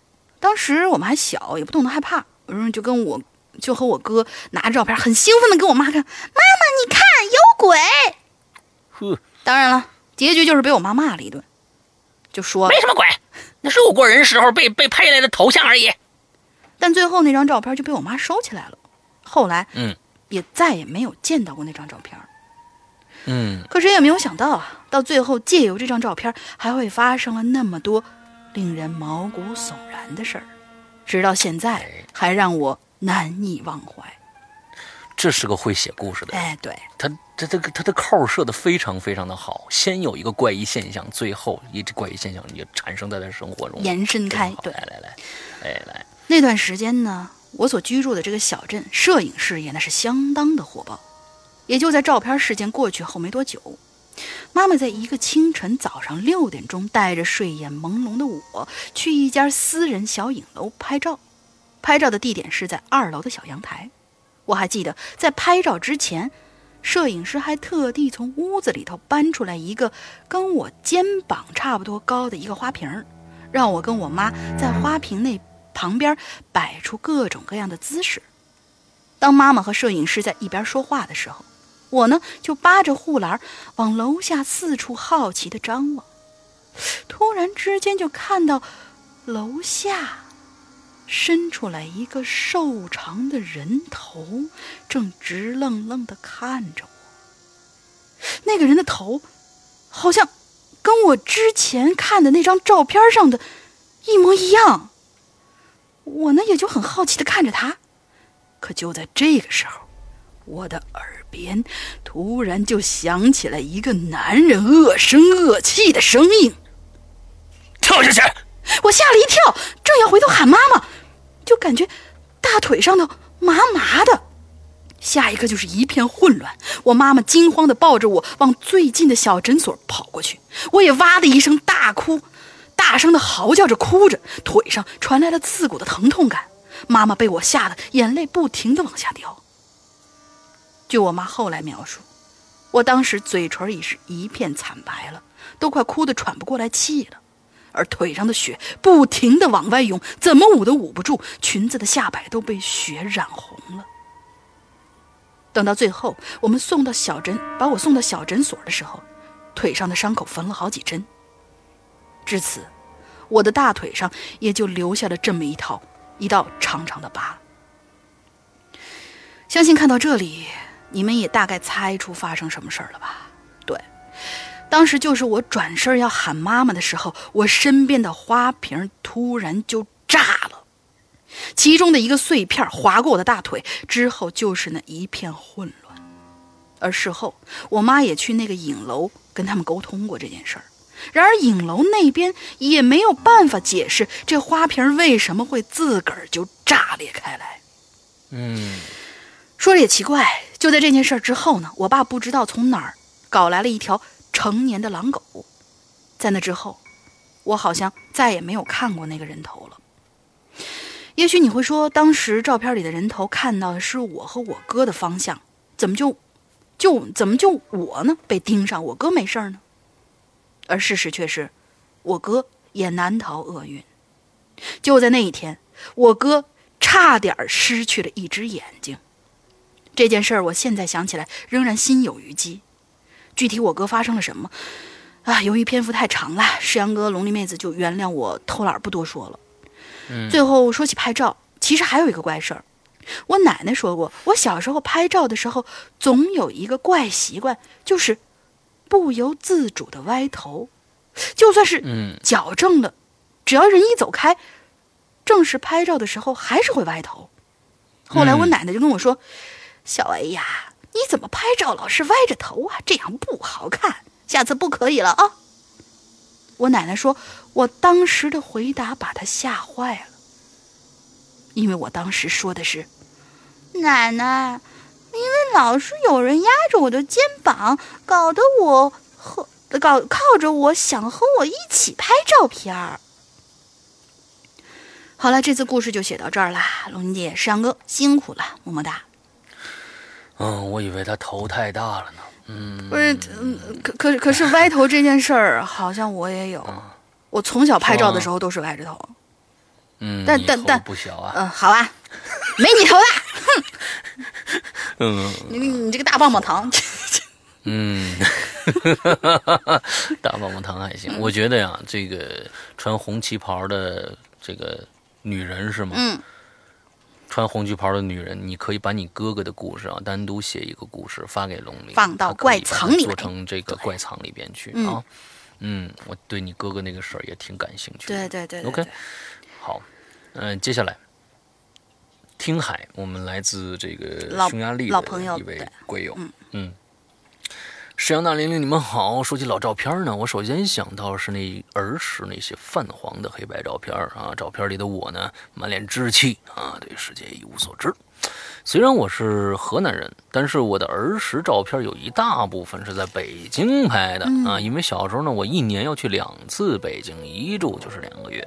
那里有我的父亲的亲姐姐，也就是我的姑姑，还有两个表哥。哎呦，你这个其实这个结家庭结构跟我父亲是一样的。我我父亲就是在在在山西嘛，完了之后，呃，北京也是有一个他父亲的我爷爷的妹妹，也是叫姑姑，她也有两个孩子，啊，也有两个孩子都是表。哥，嗯，说到这儿呢，又引起了一段关于死亡的旧事儿。嗯，我姑姑对我相当的好，每次我去北京都给我很多的零花钱。九五年的我呢，在北京第一次吃了肯德基，第一次吃了和路雪梦龙，第一次吃德芙巧克力，全拜姑姑所赐，那种味道至今是忘不了。可是姑姑身体不好。在我初中的时候呢，查出了这个卵巢癌晚期。听到这个消息以后，我们全家都赶去了北京。那个时候的姑姑躺在床上，我已经认不出来了。与其说躺着个人，不如说躺着一具骷髅，全身已经没有肉了，除了皮就是骨头。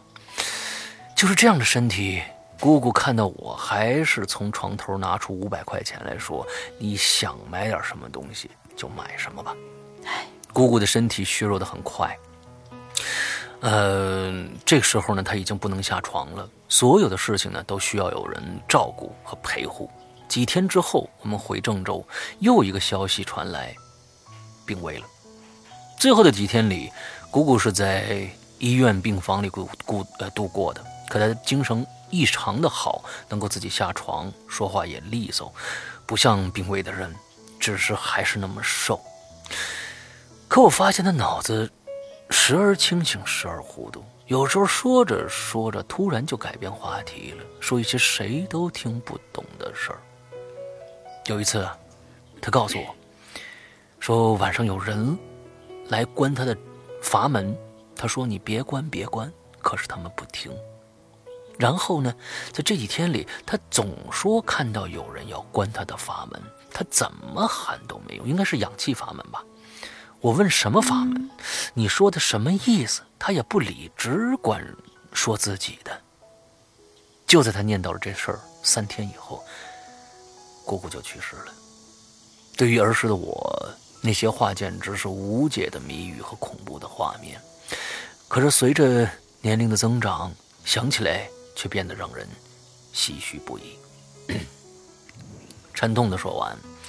我其实还有很多欢乐的照片啊！大学二年级一张照片是我最喜欢的一张近照啊！我说说是近照，其实也有十二年前了啊！照片里我一头披肩的长发，嗯，我也有过这个时候，但是不是披肩的，不是披肩的，我是跟那个于谦一样，一头卷儿。对对，就是没拆没没拆了纸的棒棒糖，对。嗯啊，对对对对，以寝室一个铁哥们儿站在武汉大学的校这个校园，那一天呢是樱花节。嗯，我和这哥们儿有太多故事可说了，有些不认识的以为我俩是同性恋呢，其实。其实当然，你不要解释啊，就是不要，你就把这个，你把后面这句话彻底出柜就好了，特别好。没关系的。就有些不认识的，以为我们俩是同性恋的，后面那话不用说，越抹越黑。对啊，这哥们儿呢是个短发啊，可是染了一个斑点头，就是一块黄一块黑那种 啊。我呢则是一头长发，想起来容确实容易让人误会。好吧，我曾经呢大大摇大摆的进女生宿舍，老师发现不了。进男生宿舍却被老师半路喊下来，也曾经被人拉拉说昨晚听你唱摇滚真带劲，可不管我怎么解释说那个人不是不是我，他也不相信。嗯。有曾经打球受伤不认识的女生买了所有跌打药，在楼下让让人给我带上来。你这是在这显摆你自己的吗？是吧？也有月底没钱吃，一个女生硬塞给我她的饭卡，还跑到了汉中专门买来了我最爱的那一家的蛋挞。天哪，你这这这你要干嘛吧？你说？好吧。现在想想，那时我身边这些人总是那么可爱啊！我真应该当时好好珍惜他们。哎，对。十年过去了，我们都成了奶爸，他们成了贤妻良母。可那一张照片上的我，轻笑容轻松、叛逆又青春。那时的我还有无限的理想啊！他后面配了一张他的照片，因为这个这个谁，嗯，听海呢是来过我这儿的啊，来过来过我的工作室的，我们俩聊了一下午，嗯。聊了一下午，嗯，人呢非常非常的腼腆啊。我现在再回忆一下他，再把他的长长发配上去以后，嗯，确实还有那么点意思。哎，啊，你差点把我师傅掰弯了。嗯，你这个，你这个啊，后面这个啊，就这个这个显摆这个事儿啊啊，确实啊，我估计你这是很遭恨的一个事儿啊。对对对。完了之后呢，它上面写了十年过去了，我们都成了奶爸，他们都成了贤妻良母啊。你这还是。嗯，还是很呃，所以就是借节目出柜是吗？啊，对，不是，就是说他，我感觉他是一脸的悔恨啊，就是当年怎么没动手啊？好吧，好吧，今天下一个下一个故事啊，今天这是最后一个故事了吧？最后一个故事啊，君宇的来，君宇也是老朋友了。这两天呢还是中元节，很应景呢，就在做一个鬼故事的小栏目，于是呢就就先。同先在同事中间收罗这些故事，其中有一个呀，其实跟本期的主题算是有点关系吧。嗯嗯，我这故事里头的这个是叫 A 君，这 A 君呢是跑社会新闻的记者。有一天晚上八点多，他接到了一个跳楼的新闻爆料，于是呢他就带着实习生马上就赶到了现场。因为距离单位很近，他大概十分钟就到了。这时候警方也刚刚到，正在验尸呢。A 君就暗自庆幸：“哎呀，这是来的早啊，这回可以多拍一点一手材料。”嗯，挺挺挺纠结的这种心情，真是。嗯嗯，这跳楼的呀，是一个二十出头的女子，当时呢，那手脚都已经摔得扭曲了，身体下头也是一大滩的血。不过看衣着和身材，生前应该是颇有姿色的。这时候，那 A 君就一直在那拍照。因为他知道，等一下警察验完了，就不会再给他机会拍照了。而他的实习生正在边上找附近的人聊这件事儿，看能不能问出一些消息。回来时候，实习生嘴里头突然冒出了一句：“实习生，那啊，是我是吧？啊，哎，哎，听说是个小姐，真可以，长得还不错呢。”这 A 君听到这儿呢，心里头就咯噔了一下，不过没说什么，继续着手里的工作。当现场所有的事儿都弄好以后，A 君就赶赴报社，因为报纸的截稿日期啊，呃，截稿时间大概是晚上十二点以前，他得看看能不能赶上这篇报道。新闻媒体是有要求的，血腥暴力的照片是不能用的，所以一般会用一些角度比较远呐，或者是一些场景图啊，所以有很多照片其实不能拍了也不能用。但他得看着照片才，哎，但是他得看着照片才有办法对现场进行描述。嗯，少了个字儿，所以呢，他就边看照片边写稿子。终于在十一点半搞定了所有的内容，并且把稿子和照片打包发给了责任编辑。也许是太累了，毕竟跑了一天了嘛，还得赶稿。A 君也不知道什么时候就靠在他的电脑椅上睡着了。半夜不知道几点的时候，他突然就感觉到特别的冷。迷迷糊糊之间，他就看到了有一团黑影儿从对面墙壁的空调冷气口，嗖的一下就流出来了，然后就贴着墙壁流到了地上，蔓延到了地板，蔓延到了他跟前，然后聚集成了一个人影儿。从模糊到清晰，看起来就是他晚上采访那个往生者，采采访的那个往生者。而这个女子满脸的血，在他身边，好像要对他说什么，但是因为太恐怖了，这个时候他才突然惊醒过来，才发现，啊，原来是个梦啊！这人呢，一般刚从睡梦中惊醒的时候，眼睛呢是不能马上看清楚的。于是这个时候，他就感觉到他的房间里好像有光线。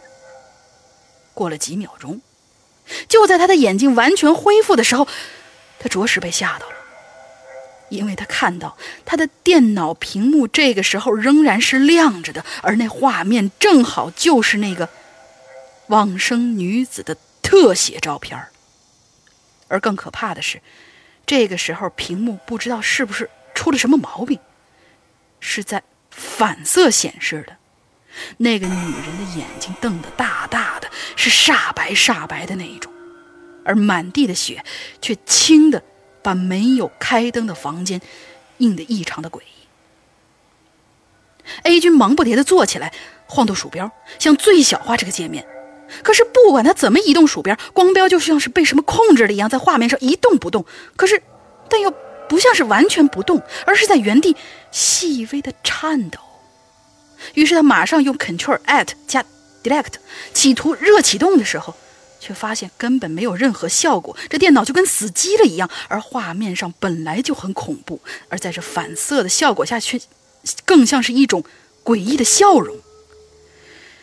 A 君瞬间就从脚底一直麻到了头皮，于是他紧张之紧张之下，直接拔掉了电源。电脑的画面就才消失，这才消失。但是因为瞬间断电，那幅照片的画面还映在屏幕上呢。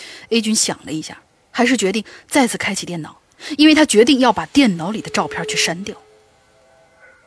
打开电脑的时候，他马上，他打开电脑，他马上先开，哎，先开启了音乐播放软件，软件播起了《楞严咒》。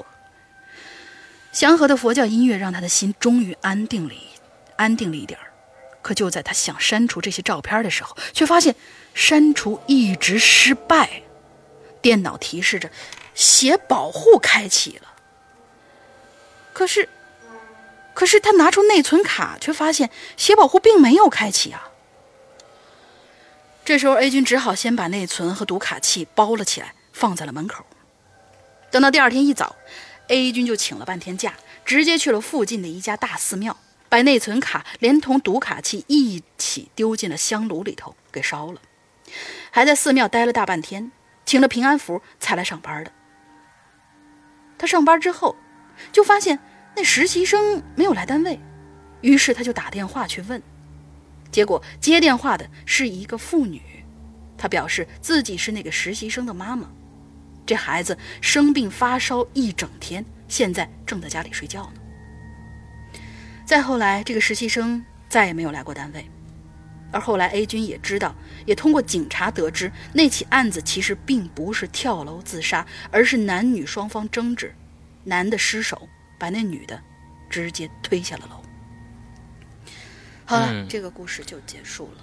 嗯，OK，这故事还挺悬，对对对，挺诡异的。嗯，这跟你这个昨天呃前天晚上那个事儿也蛮像。他这个好像嗯，就是说在站在灵异的角度有一拼，而我这个站在灵异和技术的角度都 没办法解释，嗯 很奇怪的感觉，对。很奇怪的一件事情，大大玲玲还能依然依然依然这样的这个跟我们谈笑风生啊，谈笑风生啊，见过世面之后。嗯，好吧，还不是音容笑貌啊，音容不是 音容宛在，那那才就就倒霉了啊！这个这个，嗯嗯，我觉得这几天啊，嗯，因为大玲玲这个这个这个人呢，他是这样子的，他他他看不到什么东西，嗯，他不像这个青灯掌柜，他能每天能看着，很糟心，对，那儿有个什么东西啊？你这屋子全是东西，他不是这样。他是呢，老有人爱撩逗他，你知道吧？对，就大玲玲经常受到撩逗，而且呢，还是看不见的东西的撩逗。撩我的人可多了，人也有，鬼也有。你们谁谁？你告诉你们，你们谁再想撩我的话，那领号排队去。对对对对对。就是特别特别的有意，特别有意思。OK，那今天的节目差不多就结束了啊，差不多结束了。咱们开头说了那么多的这个各种各样的事儿啊，请大家也去都去关注一下。另外呢，还是在这后边说，请大家去参加我们的这个会员制，嗯，非常非常良心的会员制，良心超值，一九八，对，两两一年一九八这样的一个价格，天天更新，日日更新。嗯，我们的官方群都快满了哟，现在已经。对对对，嗯，之后现在请这个大家就是说可以去下载我们的苹果 APP，安卓现在目前还是不行啊，安卓没有没有我们的软件 APP，所以去苹果的设备去下载这个《鬼影人间》这样的一个 APP 在 App Store App Store 里边。对。之后付付款非常，这样想每次都着重说一下付款，就是说付款你可以直接在我们那个会员里边一点那个成为会员就就可以付了，但这个不是还要给苹果百分之三十吗？啊，所以呢，还有我们还有。其他的开启方式，这个开启方式就是大家可以去微信，微信关注一个号叫“鬼影会员”这样的全拼啊，全拼这样的一个人啊，“鬼影会员”这样一个微信号，加了他以后，那其实就是我们的情侣啊。加，但是你在加的时候，底下的这个这个附备注一定要写写上“我要成为会员”这样的一个话，或者是加会员。啊，或者我已经成为会员，我想进 VIP 群什么的，这些话都可以，千万什千万不要什么都不写，那那是是加不进来的，因为有很多人就是他不是他就为了找找人聊天，知道吧？所以我们这个屏蔽这些人，你一定要加写明白，在备注里面写明白你的加的这个目的是什么，我们才会加你。嗯，OK，完了之后里边也是，他只要一加你，一一九八通过微信转账，我们就可以马上让你成为会员，秒开。说今天我们还差一个这个这个问题是吧？进群啊，我们进的普通的 QQ QQ 的群，还有我们的 BBS 的这个注册的这样一个密码。哦，对，密码这个我要在这里插一句啊，就是说是最近可能论坛上面有好多朋友在反映，说是我们的论坛上面设置这一块好像是点点进去的话，我我具体没有去操作设置这一块，好像是有什么 bug，还是不能操作，还是如何？反正就是一点设置就会出一些小问。问题，这个得等旋转，因为我们大家都知道旋转他是一个呃一个救护队员嘛，他常年在外，所以得等他回来以后，他才集中会去解决这个问题。他这几天是在在做海上救援的训练，嗯嗯，哦，他在做做海上救援的训练，所以等他回来以后才能解决这个问题。等他一下啊，等他一下，我们这次的密码是什么？我们这次我来说一个，嗯，好呀，我来说一个，我来说一个。呃终于你来说了，我们周四，周四将会有一个全新的啊，全新的故事开启，会在我的这个《扬言怪谈》的这个直播里边开启一个全新故事，而这个故事的名字是什么？四个字。对。嗯，名字是什么？四个字，请大家四个字。哎，对，嗯嗯嗯嗯，就这么一个四个字啊，完大家可以都在前面找一找，最开始我说过的啊。对，嗯，那好吧，今天的节目到这儿结束了，祝大家这一周快乐开心。不过呢，下个星期你们将迎来呃，又有一个嘉宾会到来啊，又有一个嘉宾会到来，那个大玲玲会自己来。主持一场这个这个又是自己主持一场这个引流言，但是这次的嘉宾是谁呢？不知道啊，不知道，因为最近因为从来没有对因为最近我了解这个青灯好像特别忙，然后英子姐不在昆明，晴雨呢不在不在那个他他家里头，他去复查了，他去医院复查，于是我就慌了，对，嗯，揪不到了，怎么办呀？对，看看就是说，是不是大大玲玲会来一个来一次有史以来第一次的单口相声啊？这个真不敢。单口相声是不是敢来一期啊？我们我们期待一下吧。好吧，那今天的今天的节目到这儿结束了，祝大家这一周快乐开心，拜拜。